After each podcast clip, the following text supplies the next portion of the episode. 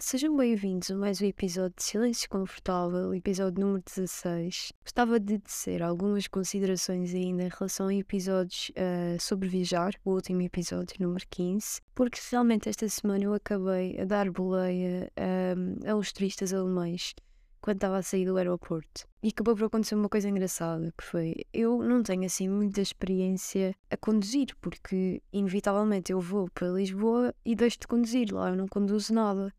E quando estou aqui na ilha é o oposto, conduzo quase todos os dias. Mas pronto, eu ainda estava assim meio fresca a conduzir e decidi dar boleia a umas pessoas porque estava a chover quando eu saí do aeroporto. E pensei, ok, pronto, vou fazer a minha boa ação do dia e vou levar estas pessoas onde elas precisam de ir, que provavelmente é Ponta Delgada. Eu parei o carro e disse: Olha, do you want to come in? Do you need a ride? E eles ficaram meio desconfiados, claramente, né? Mas eu não sou uma assassina, se bem que uh, entrou uma das raparigas na frente e iam dois rapazes atrás. E eu, sem querer, achava que um deles, uh, quer dizer, achava que o segundo rapaz já tinha entrado no carro e, como é que se diz? Arranquei o carro sem ele estar dentro. E ele tomou um susto. Ele pensou: Pronto, vamos ser raptados, já está. Fiquei cheio de pena deles, eu estava tipo, sorry, sorry, I'm such a bad driver. E depois eu estava bem nervosa e o carro foi abaixo. Mas pronto, olhem. Fiz a minha boa ação e deu certo. Inclusive, partei com eles o meu mapa de São Miguel, que tem uns sítios fixes para ir, que é o que eu costumo fazer quando as pessoas me perguntam onde é que podem ir. Dou sempre a dica do spot Azores também, que dá para perceber onde é que está o tempo melhor na ilha. E aconteceu uma coisa engraçada que foi eles perguntaram: Ah, e achas que dá para andar de transportes públicos na ilha? Ou, ou vamos ter de alugar um carro? Eu fiquei tipo, interessante, falei disto no episódio. E claramente aconselhei a alugar, carro, porque vou-vos dar um exemplo prático. Que eu por acaso fiz a experiência esta semana e para ir da minha casa à Vila Franca do Campo a um roteiro de olaria que eu fui fazer, eram 22 minutos de carro e 1 hora e 43 de transportes públicos. Portanto, está tudo dito. Transportes públicos aqui são super ineficientes. Tive pessoas que são de São Miguel a mandar-me mensagem e a concordar com aquilo que eu disse, porque realmente é verdade. Uh, é preciso uma reforma urgente a nível de transportes públicos cá. E esta deixa também serve para sugerir uma experiência cultural em São Miguel, que eu acho que é pouco conhecida, porque realmente nunca tinha ouvido falar sobre isto e acho que muita gente não sabe, mas a semana, na semana passada eu fiz experimentar então o roteiro das olarias em Vila Franca do Campo. E este roteiro consiste numa visita guiada por quatro olarias tradicionais em São Pedro, na Vila Franca do Campo, e foi quase como uma viagem no tempo. E até foi possível refletir um pouco sobre feminismo e como é que até na olaria eles faziam questão de vender tachos e panelas de barro para as meninas e barris de vinho para os meninos. Foi uma experiência muito rica a nível histórico e eu sinto que aprendi bastante sobre a época dos meus avós, por exemplo, e as vivências aqui em São Miguel. No entanto, a minha parte preferida foi realmente uh, no final, quando tivemos a oportunidade, eu e o Rui, de experimentar a roda de olaria tradicional e fazer as nossas próprias peças de barro, que depois eventualmente vão estar disponíveis para nós irmos buscar daqui a uns tempos. Se quiserem ter esta experiência, podem contactar o Museu Municipal de Vila Franca do Campo e perguntem pelo roteiro da olaria e se há possibilidade de fazer. Aquilo convém ser agendado. E a melhor parte, na minha opinião, é que é gratuito. E caso vocês ganhem gosto pela arte da olaria, Podem ir lá todos os sábados ao ateliê usar a roda e praticar mais um pouco. A senhora que lá está, a senhora Alexandre, sabe bastante sobre a olaria e sabe-vos dar umas dicas. E realmente eu sinto que, em relação, por exemplo, a Lisboa, vocês se querem ir fazer olaria vão pagar imenso e aqui foi de graça e foi uma experiência muito rica. Portanto, se tiverem esta oportunidade, Go. Eu de facto pretendo falar sobre a dualidade de critérios com que a sociedade julga os diferentes tipos de fanbases e porque o nome de dualidade de critérios? Porque eu pessoalmente sinto que estou-me a desleixar um pouco nos nomes e queria voltar a alguma coisa mais criativa porque eu acho que tem sido demasiado direto ao assunto e eu acho que este título não é tão claro como os uh, que têm sido ultimamente. E pronto, este termo de dualidade de critérios é um termo que eu já ouvi várias vezes em relatos de jogos de futebol e que eu acho particularmente engraçado neste contexto, porque geralmente um dos comentadores está a dizer que o árbitro trata de forma desigual uma das equipas que deveriam ser iguais à partida e que não são porque estamos em Portugal e há corrupção. E neste sentido, eu acho que também faz uh, sentido, desculpem aqui o pleonasmo, uh, este nome porque eu gostava de comparar os fãs de desporto e os fãs da cultura pop, por exemplo. E para além deste tema principal, gostava de falar um pouco sobre alguns acontecimentos no mundo da cultura pop nestes últimos dias e que me fizeram refletir sobre várias coisas, começando pelos Grammys da semana passada e terminando nos Brit Awards de ontem, porque eu estou a gravar isto ao domingo, porque não tive a oportunidade de gravar antes. Portanto, here we go. Em relação aos Grammys, eu acho que vou começar pela atuação da Unholy, do Sam Smith e da Kim Petras que na minha opinião foi incrível e visualmente muito apelativa quase que senti que não dava para desviar os olhos da televisão naquele momento. Toda a estética da atuação lembra-me muito o videoclipe da Montero do Lil Nas X. E em relação a esta atuação, acabaram por surgir imensos comentários no Twitter apregoando que a performance tinha sido um ritual satânico, porque existem referências ao diabo, inclusive uh, arranjaram maneira de ligar a atuação à Pfizer, Pfizer? Pfizer? What? É Pfizer, desculpem. Sendo que a Pfizer era um dos patrocinadores dos Grammys, de acordo com os republicanos raivosos que fizeram estes tweets. Que eu acho um bocado à toa, tipo, como é que estas pessoas se lembram destas coisas? Tipo, estão a ver o Sam Smith a atuar uma música sobre traição e adultério e estão a ligar isto à Pfizer. O que é que uma coisa tem a ver com a outra? Que, que mania de teorias da conspiração? Não sei. Estas pessoas têm uma imaginação muito fértil. E, a meu ver, o propósito da atuação foi atingido e acabou por se provar o porquê daquela música ser tão importante, dada ainda a percepção de muitas pessoas em relação à homossexualidade e ao conceito de pecado que está muito associado à religião e daí o termo unholy. Apesar da história ser diretamente sobre adultério, eu acho que tem muito mais, muito mais camadas antes disso, porque há uma representação do adultério num clima que é de pessoas trans, de travestis, etc. E para além disso, ter o Sam Smith e a Kim Petras a passar esta mensagem é ainda mais forte e necessário,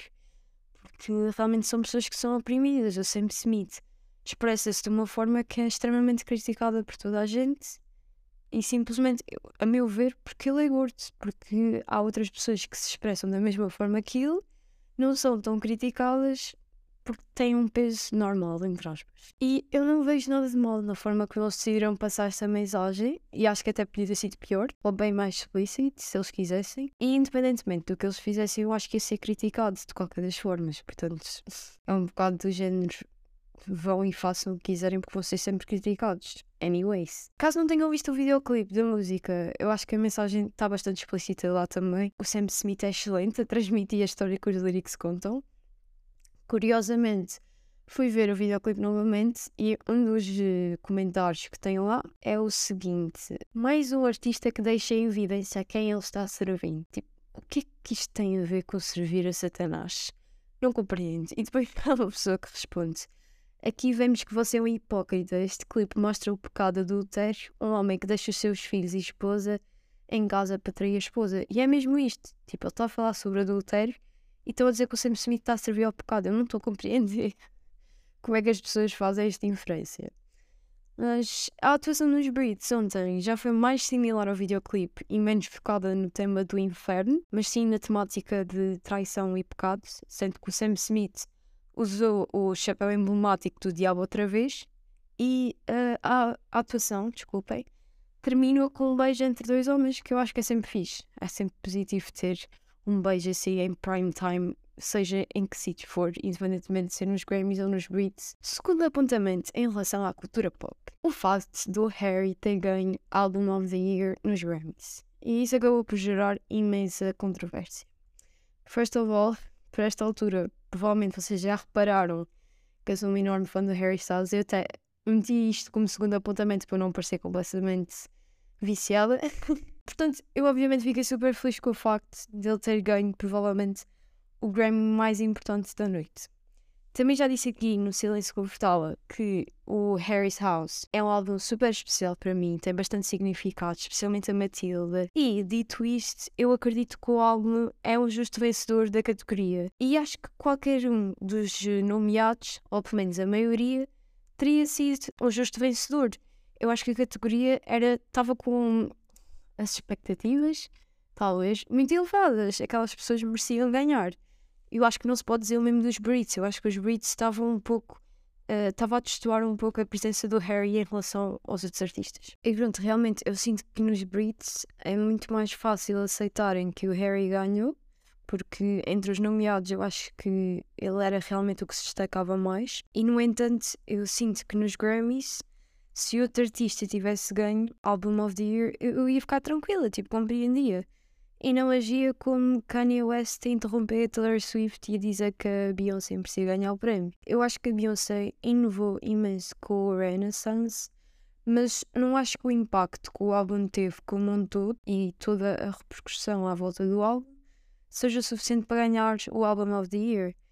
E mesmo que tivesse, não seria motivo para desmerecer em palco um artista que acabou de ganhar o prémio, porque eu acho que foi uma situação um bocado feia, porque uma das pessoas que estava na plateia começou a gritar tipo, não mereces, quem merecia era a Beyoncé, uh, e uma série de coisas que eu acho que se fosse ao contrário não iria acontecer, eu acho que não iam começar a gritar tipo, era é que merecia e não sei o quê. Tipo, não, simplesmente. Twist a acrescentar esta questão de injustiça, supostamente, Acontece que o Harry foi um bocado infeliz na escolha de palavras no seu discurso e acabou por transmitir uma ideia de não reconhecimento do seu privilégio que acabou por alimentar ainda mais o facto das pessoas acharem injusto que a Beyoncé não, não tivesse ganho aquele prémio. E claro que, sendo o Harry um homem branco no pico do seu privilégio, não seria todo expectável que saíssem da boca dele as palavras Things like this don't happen to me to people like me very often. E, no entanto, isto é algo que ele diz recorrentemente em concertos, em vários contextos, no sentido em que ele era só um rapazinho que vivia numa terriola da Inglaterra, trabalhava na, numa padaria, tinha os pais divorciados e mesmo assim está onde está hoje. Claro que não é comparável a questão de, do privilégio do Harry uh, com um contexto de anos e anos de racismo e desvalorização da arte produzida por pessoas negras, e no entanto não deixa de ser difícil acreditar que o miúdo que trabalhava na padaria hoje em dia escutou 15 dias consecutivos no Madison Square Garden. Mas pronto, eu acho que foi todo um bocado mal entendido, mas eu percebo que tenha sido mal entendido. Eu acho que ele não foi muito feliz naquilo que disse, pelo menos naquele contexto em que as pessoas que estavam lá não sabiam o que, é aquilo significava. Porque isto, ele diz isso correntemente nos concertos e ninguém leva a mal mas naquele contexto levaram a mal. Felizmente ontem, nos Brits, o Harry acabou por se redimir e disse que reconhecia o seu privilégio. Pronto, vale o que vale dizer isto depois daquela polémica toda, mas eu acredito que ele não tenha sido mal intencionado in the first place. Sim, para acabar esta questão aqui do meu comentário aos Grammys e aos Brits, o especial para a Netflix, eu gosto bastante dele, acho que ele é muito engraçado um, e sinto que de uma forma geral, ele não foi tão engraçado como costuma ser. E eu sinto que ele provavelmente foi castrado pela produção dos Grammys, porque não pode dizer tudo o que quer nos Grammys. E eu confesso que me caiu um bocado mal a piada que ele fez sobre o Harry ser um sex symbol. Sendo que o Harry já disse publicamente várias vezes que não gosta desse estatuto e que se sente desconfortável com isso. Para além disso, o facto é que eu achei a piada em si fraca e não só tudo o que está por trás da piada. E eu passo a explicar. Ele basicamente disse que as mulheres atiravam as calças ou cuecas ao Harry. Ele vestia essas calças e ficava melhor com elas do que as mulheres que tinham atirado. E depois ele diz que o Harry é o homem mais sexy do mundo, um verdadeiro sex symbol, especialmente agora que a Green M&M já não é uma cena. E pronto, foi isto. Eu achei esta parte do Green M&M engraçada, mas de resto eu achei uma piada bastante fraca. E eu acho que é daquelas piadas que qualquer não faria, tirando talvez a parte do Green M&M, que é um bocado à toa. E eu fiquei francamente desiludida com o Trevor, porque sim, sinceramente acho que ele conseguia algo bem melhor, não só com esta piada, mas com muitas outras que ele fez durante a premiação. E já agora, fazendo aqui um contraponto com os Brits, eu também achei que o apresentador era pouco engraçado. E eu sou da opinião que se é para ofender a malta, que seja o Ricky Gervais a fazê-lo, porque ao menos vai ser engraçado de certeza absoluta. E pronto, passando agora à parte realmente que importa e ao tema principal deste episódio, que é a dualidade de critérios.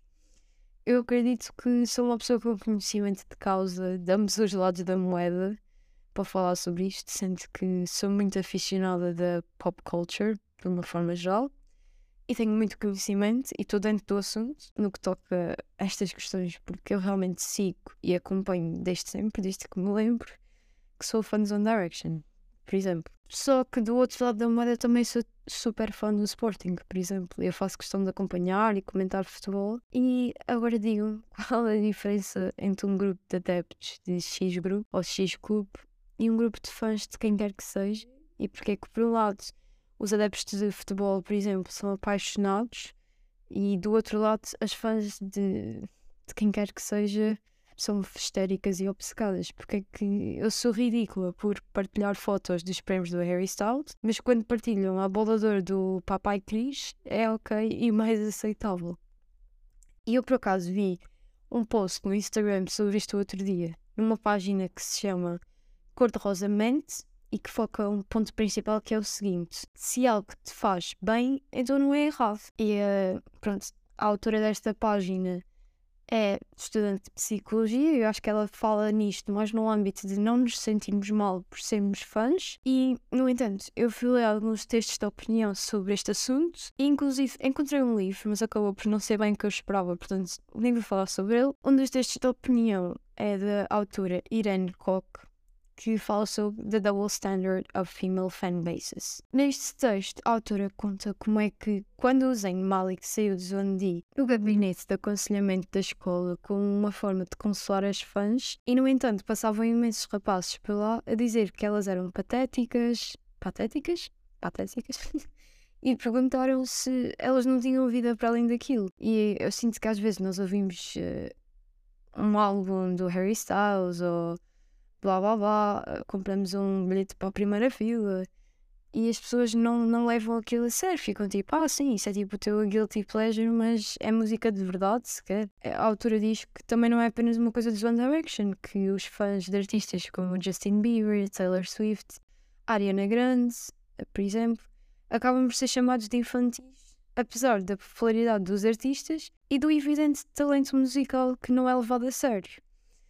E que o, o que a autora acaba por defender neste texto é que a linha comum entre estas histórias não tem nada a ver com os, com os estilos musicais ou com a personalidade dos artistas, mas com o facto que as suas fanbases acabam por consistir principalmente de mulheres. Eu achei interessante que ela faz aqui uma, um parênteses em relação a usar a, car a carta do sexismo de uma forma injusta. Ela fala sobre um, a origem da palavra histérica, que a palavra deriva da mesma raiz grega de ustera, que significa útero, como podem ver, por exemplo, em histerectomia. E realmente o histerismo é algo que está muito associado à mulher. E quando usam linguagem como Bieber Fever e One Direction Infection, propagam ainda mais esta imagem de uma doença, implicando que o fanatismo, em vez dos fãs decidirem ouvir voluntariamente aquela música porque realmente gostam. E para além disso, ele fala aqui da questão de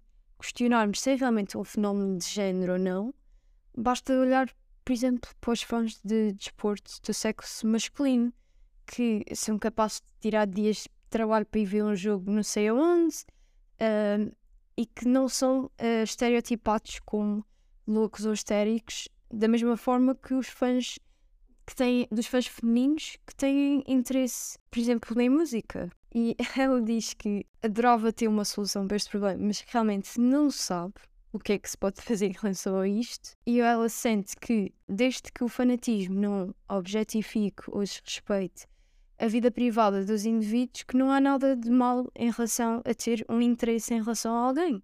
E ela fala aqui de uma coisa que eu me identifiquei bastante, que é aquele entusiasmo que vocês sentem quando veem uma, uma celebridade que admiram ao vivo.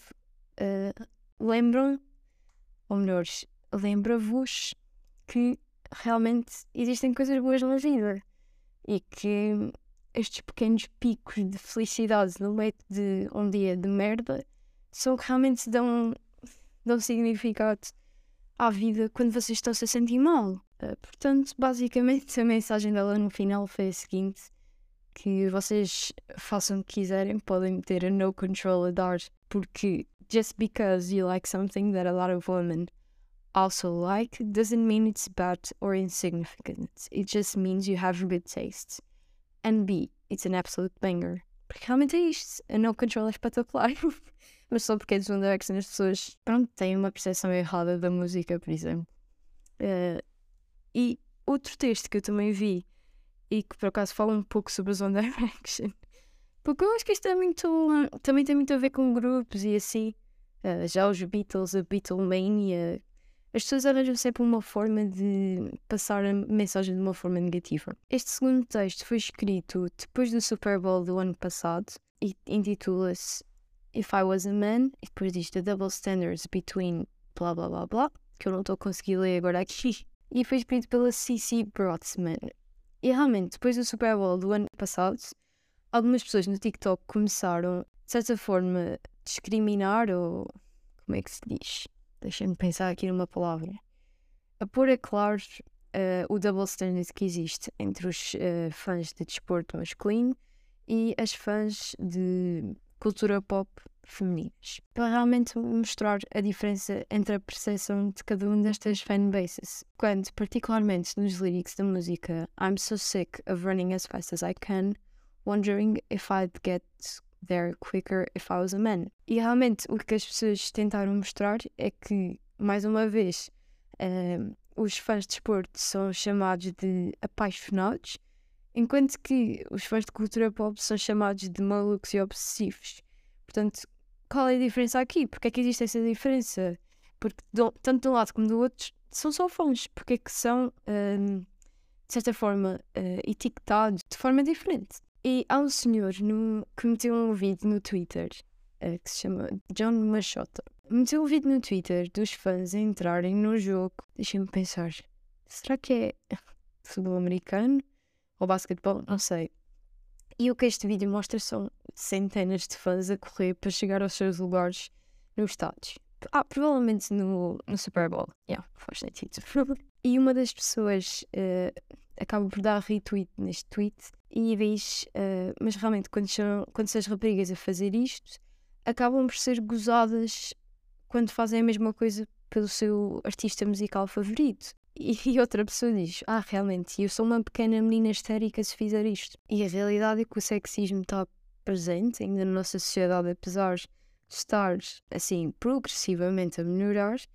Mas eu já, já senti isto na pele. E não, não só a questão de me chamarem histérica por eu gostar do One Direction ou do Harry Styles ou de quem quer que seja, mas também do lado do futebol, por exemplo, não me aceitarem como fã e começarem a fazer perguntas do género e o fora de jogo, sabes o que é que é? E fico só tipo. Perguntas isso ao teu amigo? Não, porque é que me estás a perguntar a mim? Porque é que eu não saber o que é um fora de jogo invalida. Pronto, o facto de eu gostar desta equipa, por exemplo.